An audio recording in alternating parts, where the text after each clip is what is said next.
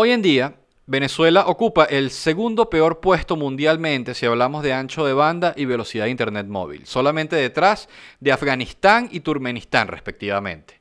Para que se haga una idea de, de lo absurdo que es esto, Ruanda es un país africano donde para casarte tienes que regalarle una vaca a tu suegro y ellos tienen mejor internet que nosotros. Palestina es un país donde llevan más de 100 años en un conflicto armado terrible que todos los días sufren bombardeos y tienen mejor internet que nosotros. Tonga es un archipiélago en el Pacífico donde básicamente vive Moana y ellos en sus barquitos de madera tienen mejor internet que nosotros. Y pueden pensar, conchale, qué fastidio Rolando que va a hablar de otra cosa que está mal en Venezuela. Y sí, de hecho voy a hablar de la educación y la internet en Venezuela, que son dos cosas que están muy mal. Pero es que si quisiera hablar de la única cosa que está bien en Venezuela, tendría que hablar de la carrera de Sasha Fitness, que es lo único que mejora. Y es una cosa que le da más fuerza a mi teoría de que Sasha Fitness no es real, sino que es una fantasía que comparten todas las mujeres. Porque Sasha Fitness, a ver, es exitosa, eh, tiene un buen cuerpo, dos hijas preciosas, un esposo espectacular, tiene billete, es simpática y aparte ahorita se la pasa en Twitter regalando vainas como si fuera un San Nicolás que da queso. No puede ser verdad. Es, demasiado inverosímil que sea verdad. Y mi esposo me dice que, coño, Rolando, deja de hablar huevonadas. O sea, hay gente que ha visto a Sasha Fitness, hay gente que ha ido a sus conferencias. Y yo le digo, sí, bueno, pero es gente que, que vive haciendo dieta y seguramente tienen hambre y están alucinando. O sea, yo creo que a las mujeres ya va a llegar un punto en que hay que traerlas y sentarlas como a los niñitos cuando le vas a hablar del niño Jesús. Y que, mira, mi amor, ya, ya tienes la edad suficiente como para enterarte que, que Sasha Fitness no es real.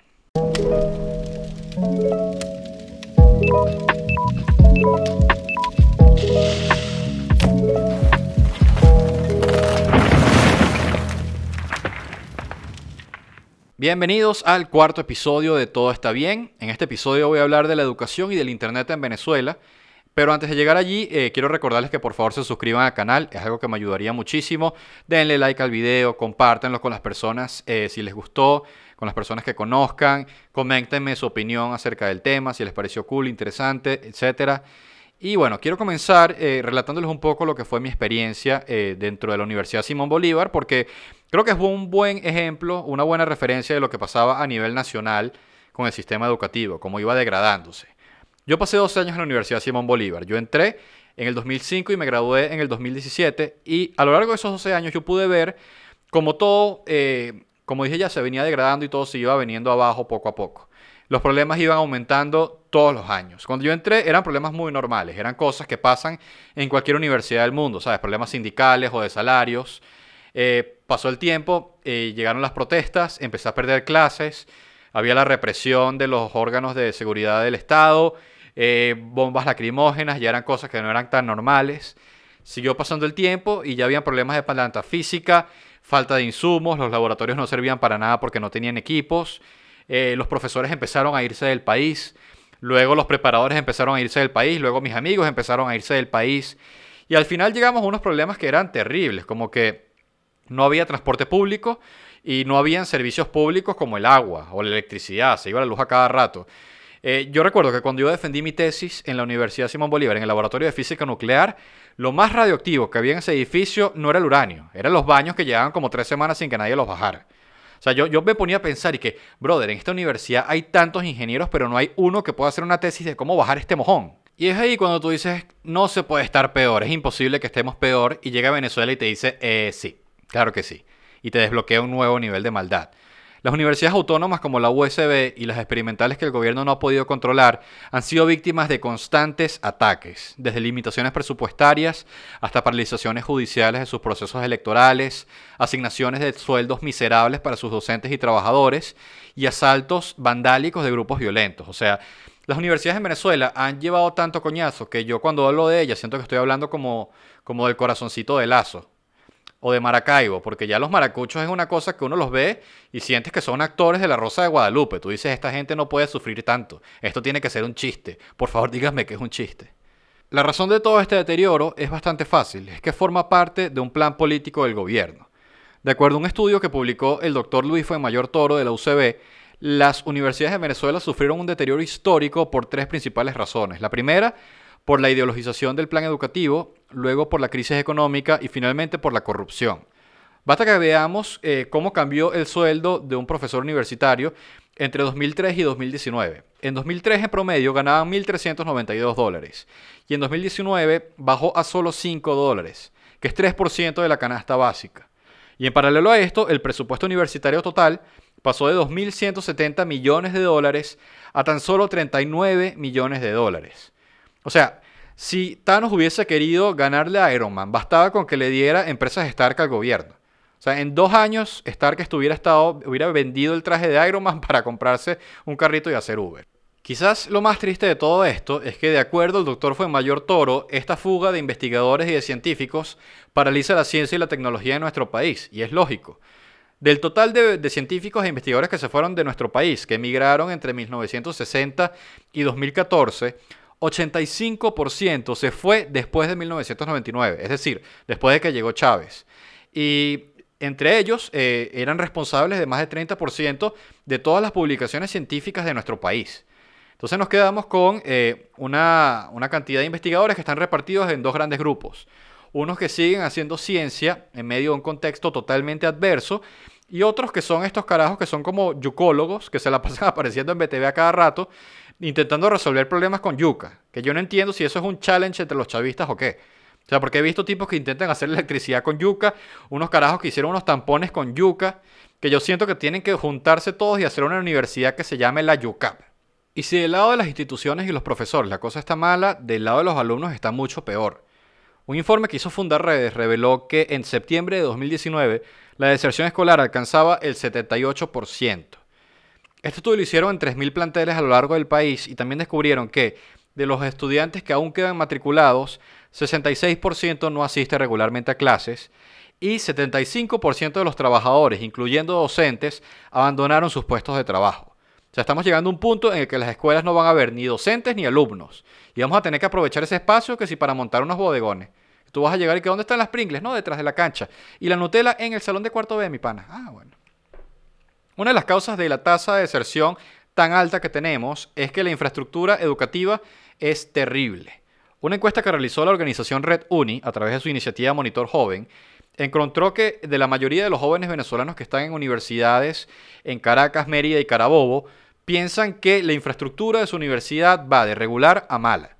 O sea, ya la universidad no es un lugar al que tú vas a distraerte, a capaz de escapar de los problemas de tu casa, a pensar, a aprender, y se convirtieron en un campo de guerra. Es como la playa de Normandía. Tú tienes que ir ya que si con un, el morralito, con tu cuaderno, eh, la comida para el almuerzo, un cuchillo de combate y un casco resistente. O sea, Spielberg tendría que haber grabado una película que se llamara Salvando al Bachiller Onay. Otro factor que promueve la deserción es una percepción que tienen los jóvenes venezolanos de que estudiar no sirve para nada, que es una percepción terrible. De acuerdo a la encuesta nacional 2020 que publicó Gritemos con Brío sobre condiciones laborales, un 78% de los jóvenes piensan que conseguir un título universitario no garantiza un empleo. 50% cree que em, el, título universitario no le asegurará un empleo mejor pagado y 55% no cree que las universidades enseñen lo necesario para eh, funcionar apropiadamente en el mundo laboral. Entonces ya la universidad es como una pareja a la que tú le dedicas tiempo, le invitas a salir, eres pana con ella y nunca te deja tocarla, nunca te deja besarla y con el pasar del tiempo es más fea y huele peor. Que empiezas a preguntarte que esto que siento por el título será amor o solo queso. Los estudiantes venezolanos quedaron en una situación de vulneración terrible. O sea, no solamente es que las becas son insignificantes y no dan una cantidad de dinero suficiente para ayudar a los que tienen menos recursos. No solamente es que el transporte público ya no ayuda a los que viven lejos o a los que viven en otros estados para poder llegar a las universidades porque no existe sencillamente, sino que también los materiales de apoyo y las guías y todo lo que tiene que comprar un estudiante se ha vuelto incomprable. Entonces, si seguimos así, eh, pronto la única carrera que uno va a poder ver en Venezuela va a ser algo así como filosofía de plaza, que va a ser uno en una plaza con un profesor pensando, y que conchale, ¿será que uno viene la vida a sufrir? ¿Es esto todo lo que hay? Porque si en Game of Thrones dijeron que habían arañas de hielo en el ejército de los White Walker, nunca las vimos. Eso hubiera sido cool. Entonces, ¿cuál es el estado de la educación venezolana en medio de la pandemia de COVID-19? Pues bueno, según el informe de, la, de Monitor Local de la organización Defiende Venezuela, 33% de los estudiantes venezolanos no está recibiendo clase digital de ninguna manera. ¿Y por qué? Bueno, porque 72% de ellos consideran que su servicio de Internet es tan malo que no hay posibilidad de ver clases en línea. Y 80% de ellos considera que las fallas del servicio eléctrico son tan graves en su residencia que ni siquiera pueden prender el módem. Entonces pretender que la educación se dé en línea en la totalidad de nuestros estudiantes en un país como el nuestro es absurdo, es un fracaso que se veía venir. O sea, ¿cómo lo vas a hacer en un país donde prácticamente uno tiene que prenderle un modem, una vela un modem para que funcione? O sea, porque sin internet no se puede aprender. Cada clase que uno falla, que uno no, no ve, es un escalón que uno pierde en una escalera de formación que dura muchos años. Pensemos por un momento en los miles, en los millones de jóvenes que por su mal internet no pueden ver las clases de sexo que está dando la Sirena 69 en su OnlyFans. ¿Es una cosa que se pueda recuperar? No creo, porque una paja es una paja, pero una paja educativa no tiene precio. Entonces, por las malas políticas del gobierno a nivel educativo y por el manejo irresponsable y malicioso de todo el sistema educativo a lo largo de tantos años, este año escolar se perdió. O sea, en el derecho a la educación está estipulado que todos los jóvenes tienen derecho a aprender, no importa de dónde vengan, no importa cuál sea su contexto socioeconómico ni quiénes sean. Y tienen que estar en un ambiente que favorezca el aprendizaje, no un ambiente que se los dificulte. Cuando el gobierno viola este derecho, las consecuencias no se van a ver hoy, se van a ver dentro de muchos años.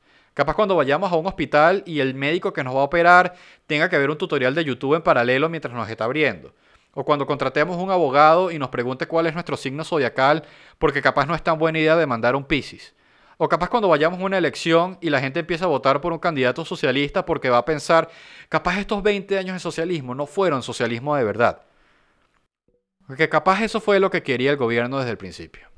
Y eso fue todo por el cuarto episodio de Todo está bien. Espero que les haya parecido interesante el tema. Recuerden comentar si les pareció chévere, qué opinan acerca del tema denle like al video, suscríbanse al canal y taguen a, Sasha Fitness para ver si de verdad existe o si es un bot creado por el internet para satisfacer los más profundos deseos de las mujeres.